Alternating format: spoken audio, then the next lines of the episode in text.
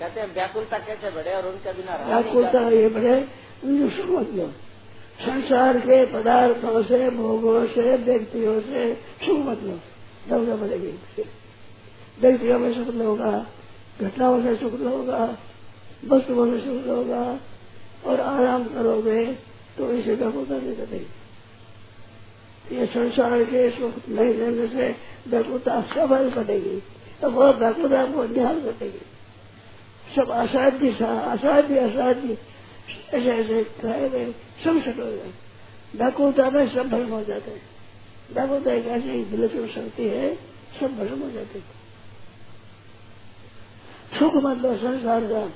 व्यक्तियों से, वस्तुओं से, घटनाओं से सुख होता है, वो व्याकुलता नहीं बन देगी जितना सुख लोगे, उतनी व्याकुलता नहीं बढ़ेगी सुख मतलब आराम मतलब हे नाथ, हे मेरे नाथ, हे मेरे नाथ, पुकारो।